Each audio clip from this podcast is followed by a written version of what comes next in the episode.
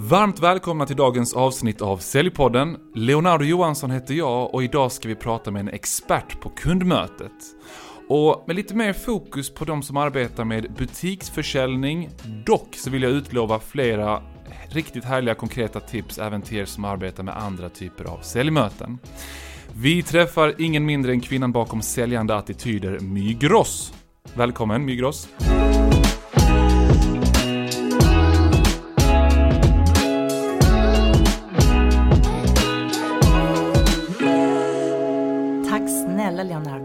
Bra att säga ditt namn om någon annan är My Gross. Ja, jag vet. Alltså jag brukar säga att det är ett fantastiskt artistnamn i Sverige. Men jag bör hålla mig här. Ja, faktiskt. Eh, på engelska så blir My Gross inget vidare.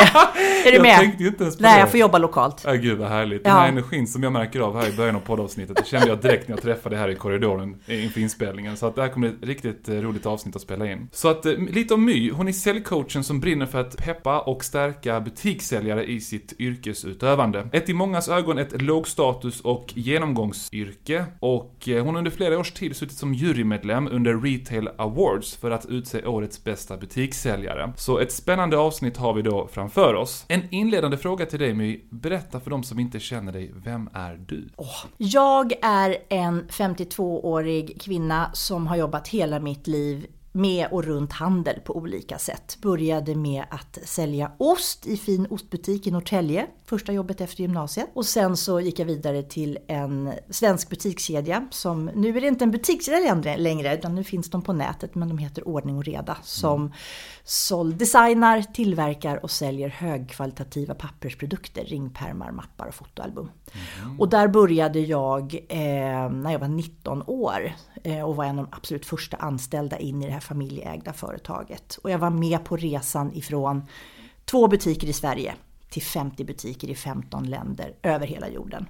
Och jag slutade som företagets marknadschef. Så att ordning och reda har på många sätt varit min skola och någonting som jag ständigt med stor tacksamhet kommer tillbaka till för jag lärde mig så fantastiskt mycket där. Och sen så har jag jobbat som marknadschef för ett gäng olika handelsplatser runt, i och runt Stockholm. Med Skärholmen centrum som fjäder i hatten där jag var med och vände utvecklingen i ett ganska krisande köpcentrum då. Och nu har jag föreläst i jag började nästan föreläsa på en gång när jag började på ordning och reda på ett eller annat sätt. Så att jag är nog på väg mot 30 år som föreläsare. Det låter ju helt oerhört men på ett eller annat sätt så har jag pratat om hur vi möter kunder så länge. Då har vi mycket att lära av dig helt enkelt. Ja, äh, gud, vi pratade om det här med att vara ödmjuk framför en publik, eller hur man ska tackla en publik där det finns eh, skeptiker, om man säger så. Ja. Och eh, framförallt så kan jag tänka mig att när du var lite yngre, men ändå höll i föreläsningar och utbildningar, att det var en, att det var en utmaning för dig att övertyga den typen av skeptiker som, som kände så här, "Ah, jag har jobbat med det här hur länge som helst, vad kan du lära mig? Ja, ja. Nej, och, det, och jag tror att, som du säger, ödmjukheten är en nyckel där. Eh, Jag säger nästan alltid på mina föreläsningar att vi är här för att lära av varandra. Det jag pratar om har jag ju lärt av andra. Det har jag ju själv lärt när jag har jobbat i butik, jag har lärt av att lyssna på andra kollegor. Och jag har lärt det av superfiffiga människor som har gått på mina föreläsningar och som har gett mig konkreta och fantastiska exempel som jag, steal with pride brukar jag kalla det, att jag liksom lå- lånar och lär. Eh, Så vi lär oss av varandra hela tiden och går man in med den inställningen så brukar det bli bra. Bra, jag skulle precis säga att ibland kanske man känner att jag har så mycket att lära er. Jag vet inte hur mycket ni har att lära mig i den här föreläsningen, men det är ett taktiskt drag att ändå Absolut. använda viss typ av retorik i början av en Ja. sån dragning. Och i många fall så har man otroligt mycket att lära av publiken också, speciellt om man öppnar upp för diskussioner och liknande där man kan lära av varandra. Alltså jag skulle säga det, det är ganska sällan som jag står svarslös nu. Eh, Jag vet då vad jag tycker om, om de allra flesta frågor som dyker upp. Men jag lär mig absolut fortfarande nytt hela tiden. Eh, Så det, det går verkligen fram och tillbaka. Och sen så handlar det också om att publiken eller åhöraren eller de som är med under en dragning eller ett resonemang ju också lär av varandra såklart. Och det, och det är rätt häftigt det här. Nu, nu skulle vi inte prata jättemycket om det här idag, men det här att alltid det här ständiga lärandet, att även om du har föreläst, vad sa du, i 30 års tid, Eh, jag har föreläst i ungefär 15 års tid, så finns det alltid saker som vi kan lära oss, alltså nya saker. Och ibland måste man bara aktivt be om feedbacken också. För att när man står där med mycket pondus, självförtroende och erfarenhet så är det inte alltid feedbacken kommer naturligt från publiken. När du väl aktivt ber om den, wow vad du får lära dig om dig själv också. Bara, Oj, har jag gjort det här i så många års tid? Även som erfaren säljare i mina säljmöten.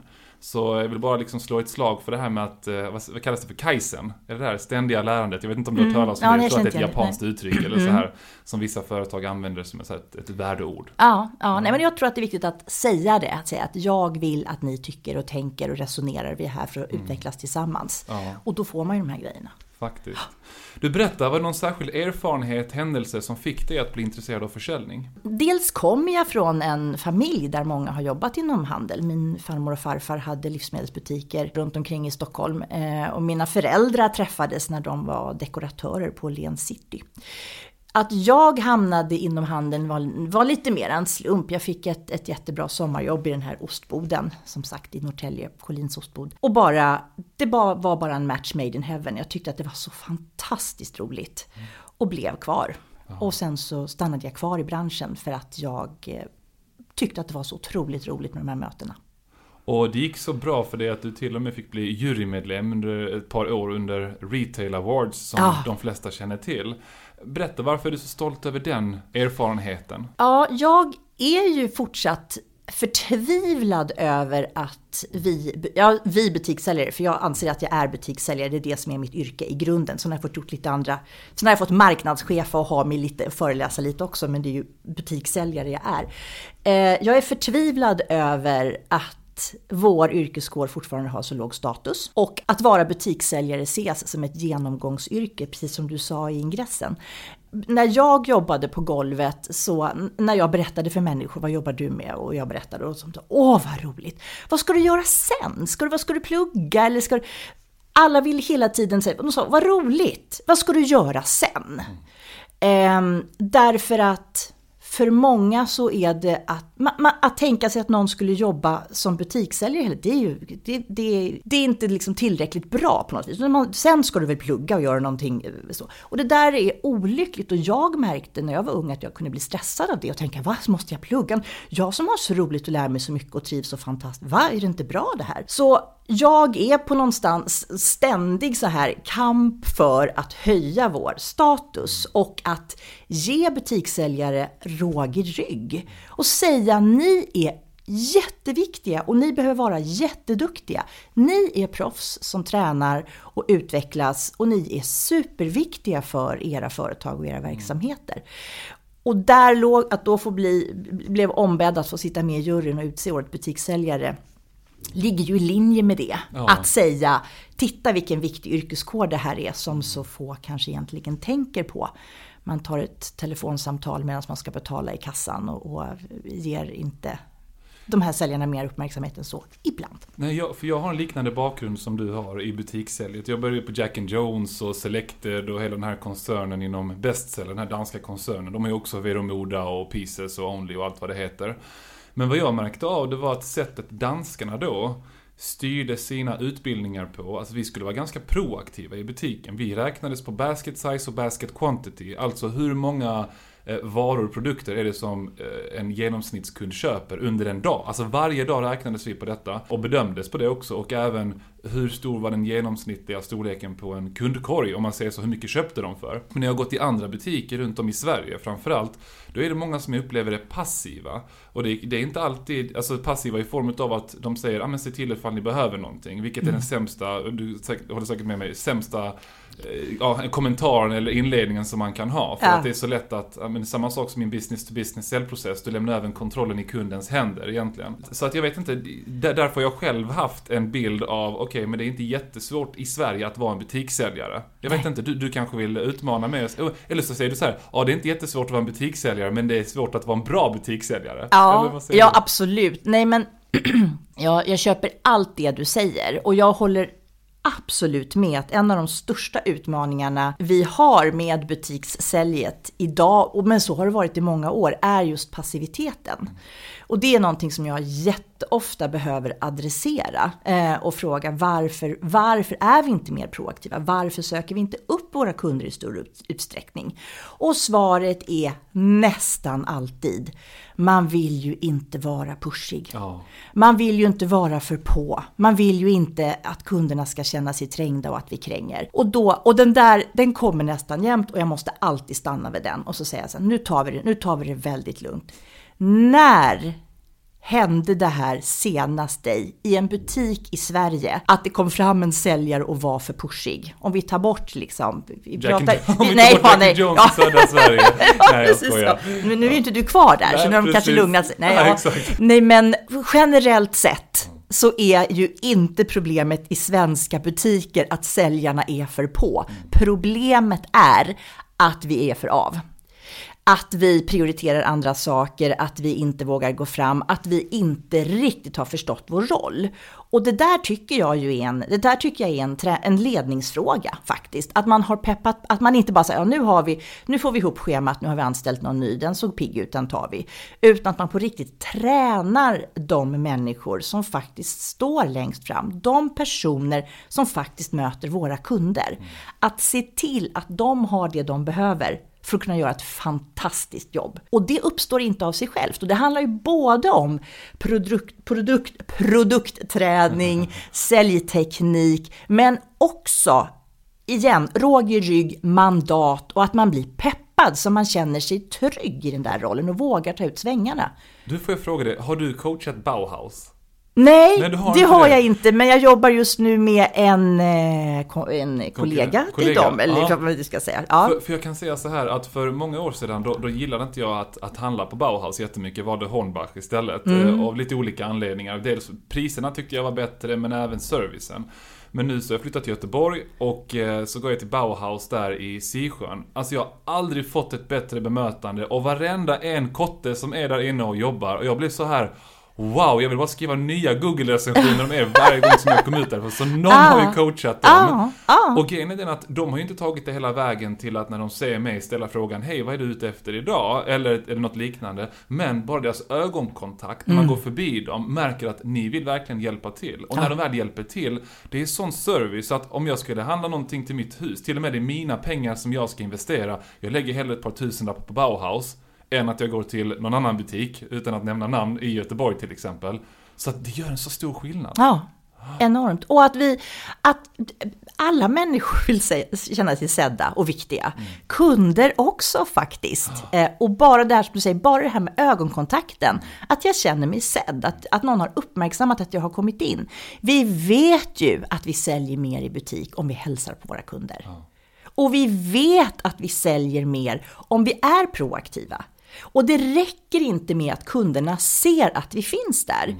De kan se att vi finns där, men de kan fortfarande uppleva att vi inte är tillgängliga för dem. Det spelar att man ser någon eh, med, med företagets t-shirt på sig som kliver omkring 13 meter bort, men som ändå inte är tillgänglig för mig. ja, Då är ju jobbet ändå inte gjort. Så att på riktigt få kunden att känna, jag är urglad att du är här och jag finns här på riktigt för dig. Jag ställer inte en mekanisk fråga bara för att kunna bocka av det. Eh, en, en fråga som dessutom inte funkar. Nej, precis. Den, alltså, det, ibland blir jag helt så här bestört över att jag fortfarande försörjer mig på att åka runt och säga till människor som har valt ett serviceyrke att det är en fantastiskt bra idé att säga hej till sina kunder. Ja. På riktigt jobbar jag med det fortfarande till människor som har valt ett serviceyrke. Och på riktigt jobbar jag fortfarande med att säga att kan jag hjälpa till med något är en oerhört risig öppningsfras.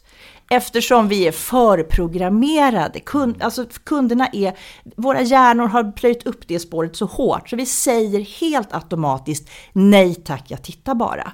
Och grejen är att när den, det blir det första vi säger till varandra, så inte nog med att ifall inte jag är en fullständigt galen säljare, så, så går, jag går inte tillbaka till den kunden som precis har nobbat mig.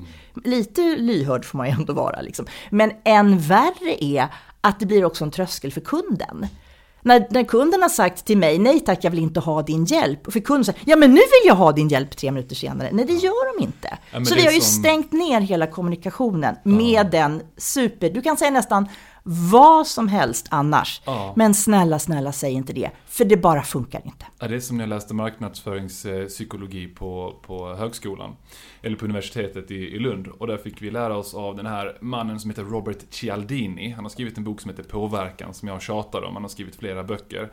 Eh, och det är flera tips jag faktiskt använder där i butiksförsäljningen. Men det jag ville komma fram till här, det var att vi människor, vi har en tendens att vilja vara konsekventa med det vi har sagt eller gjort. Då har vi då sagt att nej, det är okej, jag tittar bara.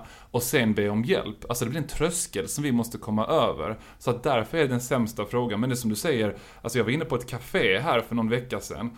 Och jag, jag, alltså jag, det var tre personer som arbetade. Någon höll på med disken, någon stod i baren. Och det var inga kunder där. Ingen kom fram till mig på typ 20-30 sekunder. Jag bara, hallå ser ni mig? Hör ni mig? Och när de väl kom fram så var jag så frustrerad att jag bara gick, gick ut därifrån. Och vi skulle ändå handla till fyra personer som satt ute på uteserveringen och väntade. Bara, Nej, vi drar härifrån. Ja, ja. Och det är så sjukt att man ska behöva lära någon att säga hej. Det, är, ja. Eller att ha ett leende på läpparna när man Ja. hälsar på någon. Ja. Och det är Ja. också, alltså andra säljare, jag hade lite intervjuer, eh, skulle anställa en säljare på ett företag där jag var säljchef. Jag hade tio intervjuer, utav de här tio, det var bara tre personer som log när de hälsade på mig. Och fatta vilket första intryck de då inte lyckas göra, om man säger så, hur bra de än är i mötet sen. Och säljare säger, men vadå det här med att le på kundmöten, åh hur svårt är det egentligen? Och det är inget, men ni gör ju inte det. Nej. Så att det är spännande grejer som du håller på med här. Mm, Ja. verkligen, verkligen. Och det behövs Ja, det fortfarande. behövs. Ja. Jag tänker snart måste vi pratat klart med alla, men det har vi inte. Nej, det kommer ju nya hela tiden. Ja, det gör det, det gör det. Du, du, du nämnde det här med ordning och reda som du tog, vad var det, tre, två eller tre butiker till 50 runt om, eh, även internationellt. Verkligen inte bara jag. Nej, inte vi du. Nej, var, men du, nej, var vi var ett dem. gäng. Ja, ja. Och som idag är en, det var en näthandel, eller har två butiker kvar kanske? Nej, i- precis nu för några månader sedan så stängde de två sista fysiska butikerna Ja, i ja. Stockholm. En sorg för mig. Ja. Ja, men de finns kvar på nätet, lyckligtvis. Men du, berätta om den här trebenta pallen, er marknadsföringsmodell. Hur funkar den? Ja, vad glad jag blir att du frågar. Jag älskar att prata om det här. Ordning och reda var ju när, jag säger vi, eh, men när ordning och reda kom, man började som en business to business verksamhet och sålde kontors och pappersprodukter till företag. Men efter ett tag så insåg man att det här är en, det här är en renodlad butik, det är det vi ska göra istället. Och när man precis hade tagit det steget och öppnat butiken på Drottninggatan 82 i Stockholm så började jag. Och då var det på riktigt så att ordning och reda var först med att sälja högkvalitativa pappersprodukter. Nu är vi alltså 89-90 så blir det en, en renodlad butik. Och på den tiden så var det ingen som sålde den typen av produkter. Det fanns funktionen, du kunde gå på Svanströms eller SLT eller någon sån och köpa en perm eller en mapp eller så. Och den funkade men ingen hade brytt sig om hur den såg ut. Eller också kunde du köpa pappersprodukter på ett varuhus och då var de för barn och så var det en dinosaurie eller My Little Pony på eller något sånt där. Och så, och, och så kommer ordning och reda och tillverkar, vi har inte pratat om ifall man får svära i din podd, får man det? Alltså, eh, det beror på vilken svordom det är, men Ja, ja. jävligt bra kan du säga. Ja, jävligt bra. Jag tar jävligt enkelt. Jävligt snygga. Ja. Eh, ringpärmar, mappar, fotoalbum, almanackor, väskor, pennor, den typen av saker. Mm. Som vänder sig till vuxna människor. På den här tiden så jobbade vi fortfarande med papper och penna i oerhört stor utsträckning. Så ordning och reda var verkligen först. Eh, och det var ju en fantastisk position att ha, å ena sidan, men å andra sidan så var det då ett hårt jobb att spränga upp den här marknaden, att vara den som säger vet du vad, och så kan du köpa ett kollegieblock, du behöver inte sno det på jobbet. Och, och människor hade ju inte betalat för den här produkten tidigare, så det, var, det tog ju ett tag innan det här faktiskt började rulla riktigt, riktigt bra. Men då var det, företaget grundades av en fantastisk kvinna som hette Karina Ånberg. Hon finns tyvärr inte kvar längre. Och så småningom så började hennes lillebror jobba i företaget också, Per-Erik Ånberg. Och så, så eh, kom, det, kom vi till vart eftersom människor. Eh, och redan från början så var Karina, hon var en superkonsekvent kvinna. Och som hon hade den här visionen av det här företaget och det här konceptet, verkligen konceptet, klart för sig från början. Och jag tror att företaget gjorde fem annonser i, i sin begynnelse som handlade om olika reor som vi hade. Medan sen, sen jag tillkom 89 så gjordes det inte en enda annons, inte en enda betald marknadsföringsinsats. Utan med Karina i spetsen så valde vi att bygga det här konceptet, det här varumärket enligt en helt, helt annan modell. Och vi, och vi valde att kalla den här modellen den röda pallen. Och vi lät faktiskt tillverka röda pallar som vi skickade ut i alla butiker. Och de här pallarna var trebenta. Och på varje ben så stod det en text så att alla skulle vara liksom glasklara. Och du vet Leonardo hur det är med, med trebenta pallar. Ja. Alla ben måste vara lika starka, ja. alla ben måste vara lika stadiga. Och på det första benet så stod det butiken. Och den här modellen pratar jag om med alla möjliga branscher, inte bara med butiksbranscher. Men, men i vårt fall så var det ju då butiken. Och för oss så handlade det om att när du går på gatan och så passerar du en butiksfasad, då har du ju bara några sekunder på dig att knipa kundens intresse. Så det handlar om att, nu blir det basic här, ja. men ack så viktigt, att lamporna lyser i fönstret. Mm. Att det är helt och rent och fräscht. Att inte affischen från påsken för tre år sedan sitter kvar. Att det står en prislapp så jag fattar vad saker och ting kostar. Att du på en gång blir intresserad och helt enkelt inte kan låta bli att gå in. Och när du kommer in ska du bli så himla fascinerad att du bara väljer att stanna. Så vår butik är ju vårt första intryck och jobbar du inte i butik så är du någon annanstans. Då kanske det är din hemsida som är ditt första intryck. Det kanske är din verkstad, det kanske är ditt kontor. Var någonstans möter du dina kunder? Och är det första intrycket av dig så oerhört bra så att man inte kan låta bli att och, gå förbi. Får jag hoppa in där lite snabbt mm. bara? För att många tänker utifrån ett inifrån och ut perspektiv och inte utifrån och in perspektiv ja. kring första intrycket. Alltså vad jag menar med det, det är att man har gjort en, en kvalificerad gissning på vad är det kunderna vill ha. Eller så här tycker jag att det ser snyggt ja. ut. Men man förstår inte riktigt vad det faktiskt är som attraherar kunderna till den här hemsidan, till mm. den här butiken och liknande. Så mm. om man kan göra någon typ av research eller fråga, fråga fem av dina bästa kunder eh, och få den feedbacken, då kan du också säga att oj, jag hade inte alls tänkt på de här idéerna. Det var bara en sak jag själv mm. tänkte på när jag gjorde om min hemsida, att jag mm. gjorde utifrån ett inifrån ut perspektiv och sen fick jag den kängan eh, och så gjorde jag om hela. Jätteviktigt. Vi gjorde mycket misstag där och var alldeles för tidiga och alldeles för visionära och kunderna hängde inte alltid med. Men vi pratade, det här var någonting som jag lärde mig av min första butikschef Ingrid Forsberg. Eh, att hon pratade väldigt mycket om kundglasögonen. Att, att se oss själva utifrån. Och hon tvingade mig på riktigt när jag började jobba i butik att gå ut på Drottninggatan och gå bort ett kvarter och gå tillbaka och titta. Hur ser det ut? Hur ser det ut på trottoaren? Hur ser det ut i våran, i våran entré? Hur ser fönstret på? Är det här bra? Och är det inte det, ta fram sopborsten på mm, riktigt. Ja. Så vi hade det verkligen som en kod som vi upplevde. Kundglasögon på, hur ser vi ut nu egentligen, vad gör vi? Och då är det både skicket i butiken men också vi säljare hur vi betedde oss. Mm. Så det första benet hette butiken och handlade om det första intrycket och att det skulle vara magiskt och oemotståndligt. Och det andra benet hette produkten och det är ju det ben som jag som föreläsare pratar minst om för de, de, produkten är ju mina kunder alltid experter på själva. Men jag rekommenderar, jag kan inget annat sälj än säljet som handlar om att sälja produkter som man själv tycker är fantastiska. Så att jag brukar ju rekommendera att jobba med produkter som man tycker är grymma. Det blir ju givetvis lättare så. Men det tredje benet och det benet som jag idag fokuserar på och pratar allra, allra mest om, det hette bemötandet. Du har en fantastisk butik, eller ett först, fantastiskt första intryck. Du har en fantastisk produkt. Men hur möter du dina kunder? Och vi valde att från början lägga ner enormt mycket krut på att träna våra säljare. Att få dem att veta att det är du som är företagets ansikte utåt. Det är du som äger varumärket. Du har varumärket i din hand. Och det är du som i varje möte med en ny kund behöver förmedla vårt varumärke, ge det liv och få kunderna att förstå. För eftersom vi var så tidigt ute och så få kunder visste att de ville ha högkvalitativa pappersprodukter så jobbade vi ju ständigt med att träna våra kunder.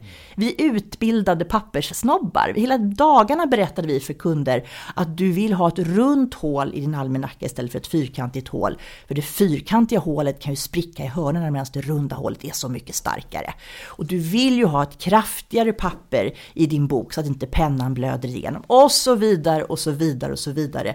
Tills kunderna förstod och, och blev, på riktigt utbildade vi papperssnobbar som, som kunde bedöma en bra bokbinderiprodukt för att vi hade berättat de här detaljerna om och om igen.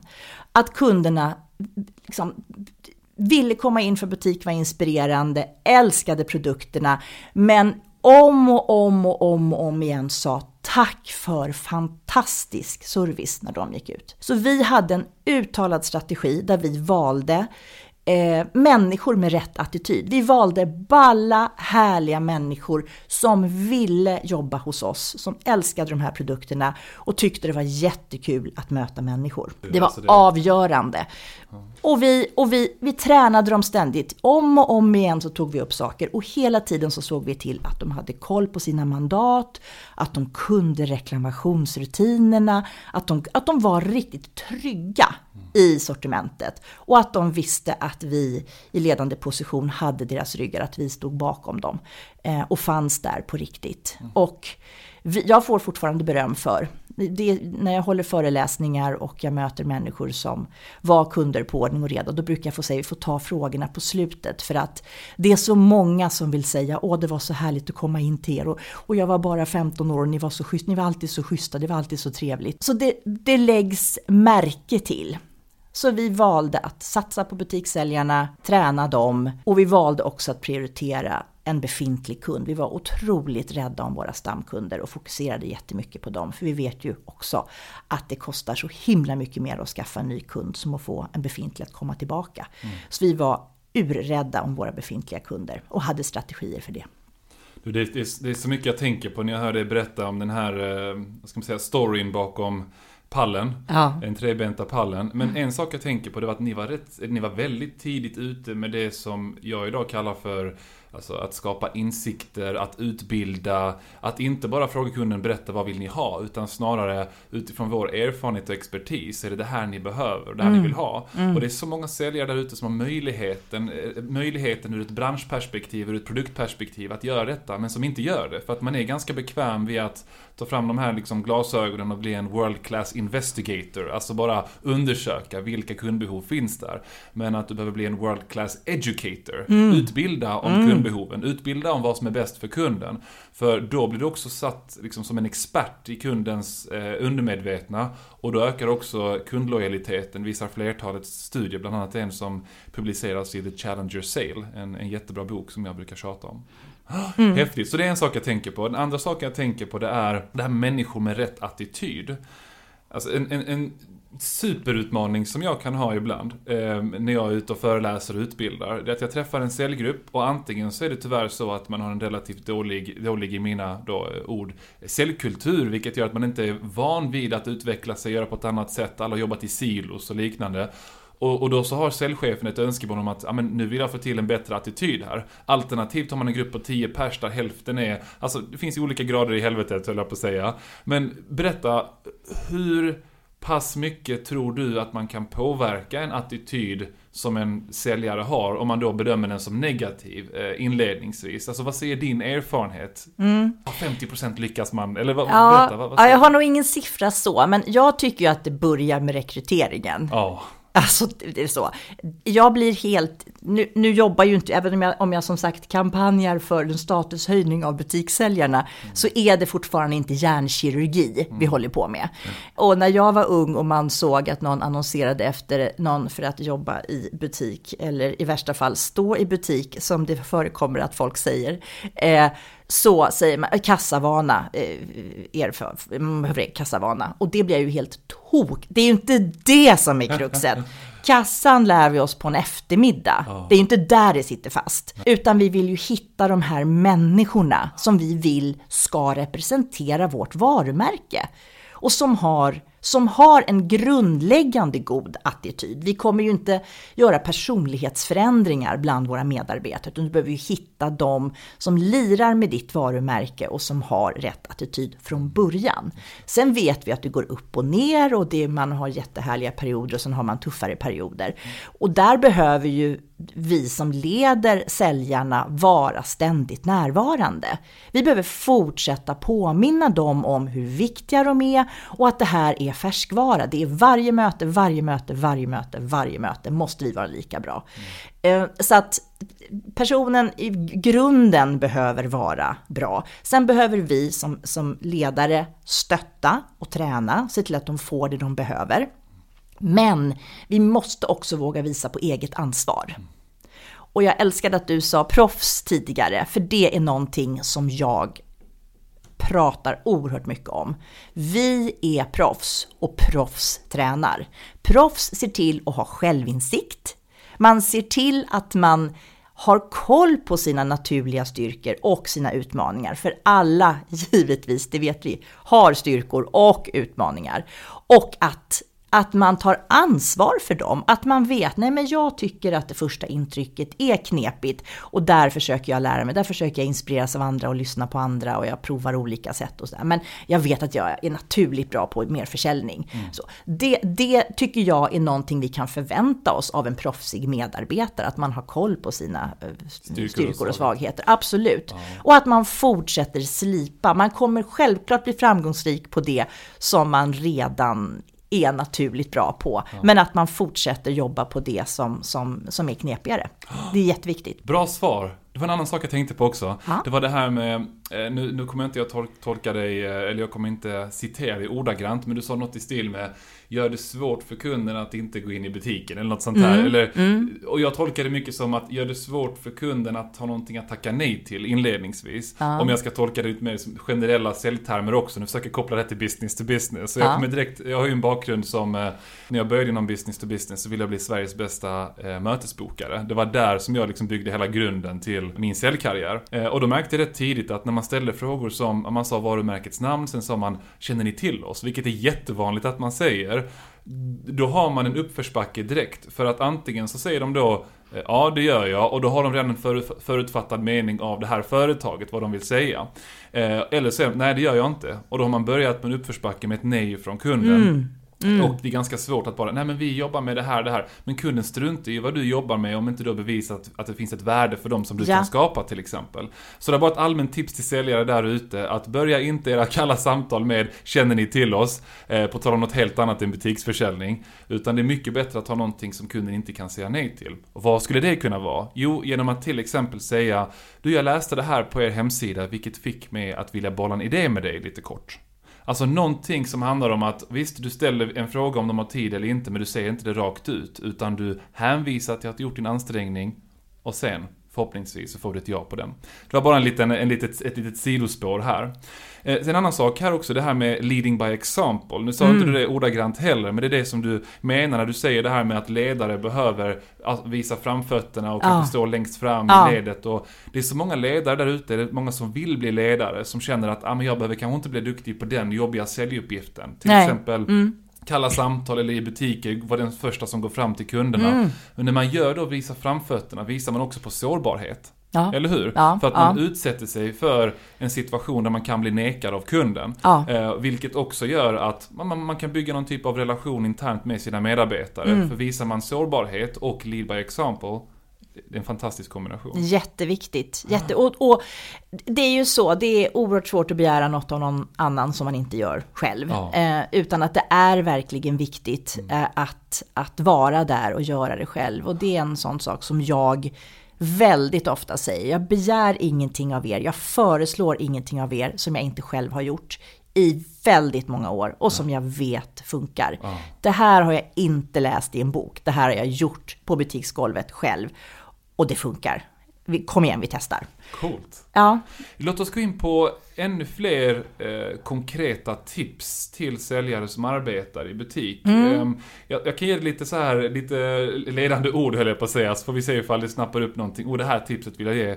Om jag säger merförsäljning, om jag säger hur man får igång snacket med kunden på ett naturligt sätt. Jag har även hört dig nämna några så här pick me up tricks och liknande. Väcker det här några liksom, idéer hos dig med konkreta tips som du kan ge till säljare där ute? Ja, absolut. Ja. Nu, nu ska vi försöka hålla tråden här. Ja, jag, jag, börjar med pick me up Kicks. Ja. Eh, jag vet faktiskt inte var jag har fått den sägningen ifrån. Nej. Den har jag absolut stulit av någon. Eh, mm. tack till dig som lärde mig den eh, sägningen. Jag tycker om den.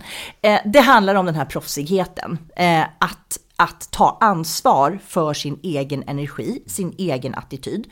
Eh, att, att komma till jobbet, och det här är ju alldeles oavsett vilket yrke du har och var du säljer någonstans, att komma till jobbet full med energi. Nu har jag sagt att ett proffs tränar, men ett proffs tar också ansvar för sin attityd och för sin energi. Jag träffar en hel del butikssäljare. Det är inte ovanligt att man kan vara ganska ung. Det kan ofta vara det första jobbet man har. Och på allvar så pratar jag väldigt ofta om att det är viktigt att du kommer till jobbet och att du har sovit innan och att du har ätit frukost och att du öppnar dörren till jobbet med energi. Att du ger energi till dina kollegor när du kommer in genom dörren, inte tar den.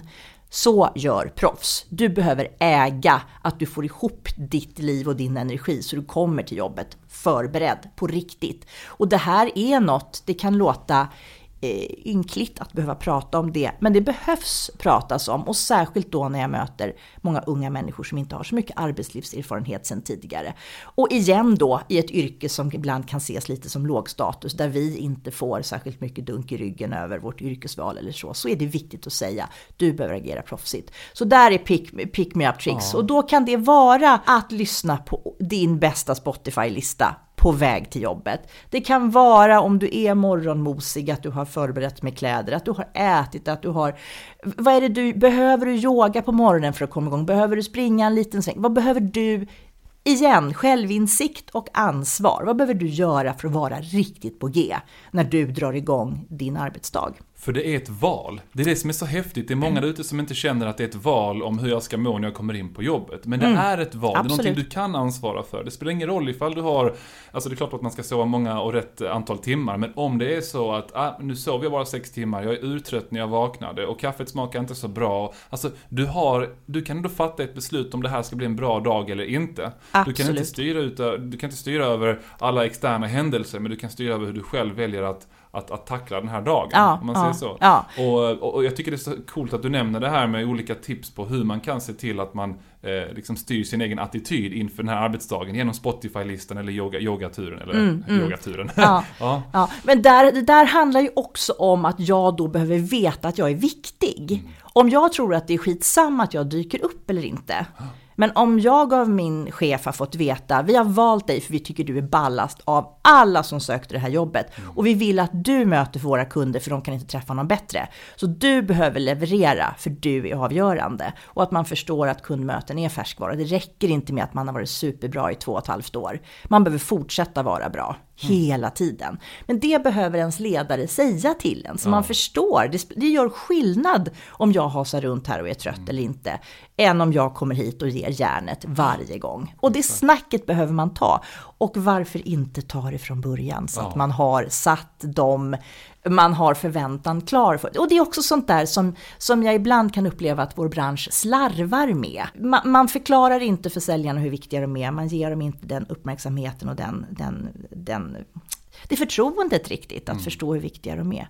Så att pick me up tricks är att, att ha självinsikt och, och se till ja. att man har det man behöver, helt mm. enkelt. Mm. Men My, har vi ett sista tips till lyssnarna där ute som vill ha lite, ja, praktiska kunskaper om hur man kan bemästra det här med butikssäljet. Om man ja. säger merförsäljning, vad tänker du på då? Ja, ja merförsäljning är ju eh, är ju jätteviktigt. Det är verkligen en nyckel till en riktigt, riktigt nöjd kund. Och det handlar om att vi vågar vara och är experter. Att vi har gjort en bra behovsanalys, att vi har förstått vad våra kunder faktiskt riktigt behöver, hur deras situation ser ut, att vi har förstått hela bilden så att vi kan säga ja men utifrån vad du har berättat för mig så låter det ju som och då ska det regna eller så är det så här kallt och då vill jag passa på att visa eller tipsa om eller kom ska du få se.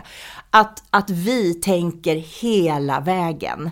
Vi måste förstå att våra kunder inte ofta kan så mycket som vi själva kan, utan att vi behöver se till att de får med sig allt de behöver för att lösa det behov de faktiskt kom in med. Mm. Och sen har jag en annan sak, jag mm. skulle vilja prata bara om merförsäljning jättelänge egentligen, men jag har en annan sak som är så himla viktig. Yeah, yeah. Och nu har jag ju sagt att det är så viktigt att jobba med produkter som man verkligen tycker mycket om. Man får så mycket gratis då, det blir lättare att vara övertygande i, i en säljsituation. Men man måste tycka om sina kunder ännu mera än sina produkter. Vi har alldeles för många butiker som är öppnade för att någon är passionerad kring kläder eller blommor. Och sen så, så har man inte riktigt tänkt igenom att för att det här ska gå bra, för att jag ska få köpa in fler blommor och fler jeans, så måste jag vara duktig på att ta hand om mina kunder. Så bra om du älskar dina produkter, men du måste älska kundmötet ännu mera. För det är det det här yrket går ut på. Att möta människor, att tycka det är jättekul och jätteintressant och försöka lirka ur dem deras historia för att kunna gå in som expert och göra de här kopplingarna mellan produkter så att kunderna blir riktigt nöjda och kommer tillbaka. Wow. Du, jag vill, jag vill dra en koppling till de två senaste sakerna du nämnde. Både det här med merförsäljning och även det här med att ja, älska kundmötet och kundbemötandet, om man säger så. Och det är ju så att många säljare som jag märker av, alltså som jag pratar med, både i butiker men även inom eh, B2B, som säger så här, merförsäljning, det känns som att jag pushar kunden till att liksom köpa någonting och kanske inte egentligen vill ha. Men jag tror inte att du skulle få den känslan ifall du genuint kände att det här är någonting kunden behöver. Eller om du visste, eller övertygade dig själv, eller påminde dig själv om att det här är faktiskt någonting kunden behöver utifrån min expertis. Och det kan man göra på två olika sätt. Dels att ha gjort en bra behovsanalys, så att man vet att utifrån det du berättar för mig så eh, anser jag att, eller så, så, skulle jag också rekommendera den här produkten, den passar bra in på detta och så vidare. Men det andra, om man inte har fått chansen att göra det, det är att alltid dra till med en referens. Alltså den här referenskunden, den här kunden som var inne i butiken tidigare idag, eh, när de köpte den så valde de också att köpa den av den här anledningen. Och då blir det inte bara som att, åh, du borde också köpa den här, Alltså så att man pushar kunden. Mm. Så att jag menar bara att har du möjligheten till att göra en behovsanalys, gör det. Har du inte haft tiden till det, dra en referens. För då är det aldrig att jag försöker pusha någonting. Du Nej. bara berättar om vad andra har valt. Ja, ja. Nej, och, och mer försäljning gjord med hjärtat. Mm. Om jag kommer ifrån omsorg, om jag kommer ifrån, jag vill att du ska kunna gå hem nu, eller jag vill att du ska kunna fixa det här. Det är min intention med att säga, jag vill visa dig, eller jag vill tipsa dig, eller kom ska du få se. Eh, det missförstås inte. Och sen kommer kunderna säga ja tack och nej tack. Mm. Och nej tack dödar oss ju inte. Oh. Och de kommer att komma de också. Men, men merförsäljning är en nyckel till, inte bara till att öka vår omsättning, utan också för att få nöjdare kunder för att vi är rädda om dem och ser till att de har det de behöver. Coolt. Jag tänkte sammanfatta, eller försöka sammanfatta vissa av lärdomarna under dagens pass. Försökt ringa in saker här på mitt papper. Så vi ser, utan att vara alldeles för långdragen här. Och sen så vill jag också uppmana de som är där ute och är nyfikna på hur du arbetar och hur det är att jobba med dig, att ta kontakt med dig. Så den biten kommer vi till som en liten cliffhanger här. Okej, okay, så vad vi pratar om idag, eller vissa av tipsen. Att utbilda, inte bara liksom ställa frågor och behovsanalysera. Om du vet att med din expertis så är det här kunden behöver, eller jag anser att kunden behöver detta tänk med hjärtat. Det andra är att ta ansvar för din egen attityd innan du kommer in på arbetsplatsen. Gör det som du behöver göra för att komma in på arbetsplatsen med bra energi. Om det är Spotify eller yoga eller vad det än är. Vi pratar om leading by example. Många säljare, butikssäljare, vanliga, inte vanliga säljare, men B2B-säljare vill bli ledare där ute. Så leading by example är ett bra första steg. Självinsikt. Våga be om feedback från din omgivning. Det är inte alltid så lätt att identifiera vilka förbättringsbara punkter man själv har. Var inte rädd för att be om feedback, även om det kan göra lite ont, så kan du säkert utvecklas också. Och sen det här med merförsäljning som vi nyss pratade om, som jag inte behöver gå in på igen kanske. Väldigt, väldigt lärorikt att ha det här Migros. Och berätta, de som vill ta kontakt med dig och kanske köpa dina tjänster eller undersöka vad dina tjänster innebär, hur gör man det? Ja, det är klart jag finns på LinkedIn. Mm. Och där heter jag ju såklart Mygros. Ja. Eh, och min hemsida heter mygros.se. Perfekt, ja. det var inte svårare än så. Nej, fiffigt. Vad härligt. Och eh, jag vill tacka vår sponsor Säljarnas Riksförbund som erbjuder allt ifrån juridisk hjälp till säljare där ute, till inkomstförsäkring och säljutbildningar till ett värde av över 40 000 kronor. Deras medlemskap kostar i talande stund 299 kronor per månad och ja, det är ingen uppsägningstid där så att det är bara att testa på ett medlemskap, se ifall ni gillar utbildningarna, om ni får någon hjälp i det juridiska med anställningsavtal och liknande och eh, ja, gör en egen utvärdering. Tack så mycket för att ni lyssnat på det här avsnittet. Ni kan alltid lägga till mig på LinkedIn också, Leonardo Johansson, och säga Leo, skicka mig ett säljtips så kommer jag skicka dig ett säljtips i videoformat eller i pdf-format. Ha det nu så bra allihopa där ute. Tack, ha det bra. Ha det bra. Hej.